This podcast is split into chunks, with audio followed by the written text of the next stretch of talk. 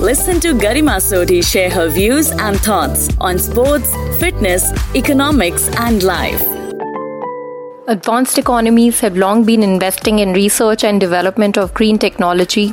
On the other hand, developing countries neither have huge resources and innovation capabilities for technology development nor capital to buy or license the technology from the advanced economies. These countries often promote compulsory licensing for green technology transfer, which has so far been a contentious issue, and determining the rationale for compulsory licensing is complicated.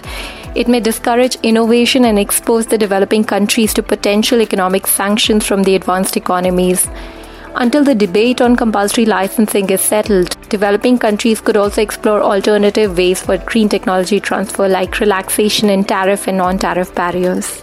Developing countries should also encourage innovation in their countries. In this regard, they could take a cue from some of the advanced economies that have introduced measures to fast track green patent applications. Usually, it takes several years to obtain a patent. However, under fast track programs, the time has been reduced to only a few months and the application process has been simplified. The role of international organizations like World Intellectual Property Organization is crucial in green technology transfer. WIPO has already been proactively facilitating this through its online platform for technology exchange called WIPO Green by connecting providers and seekers of environment friendly technologies. Developing countries must make the best use of its clout with WIPO and other international organizations in accessing green technology.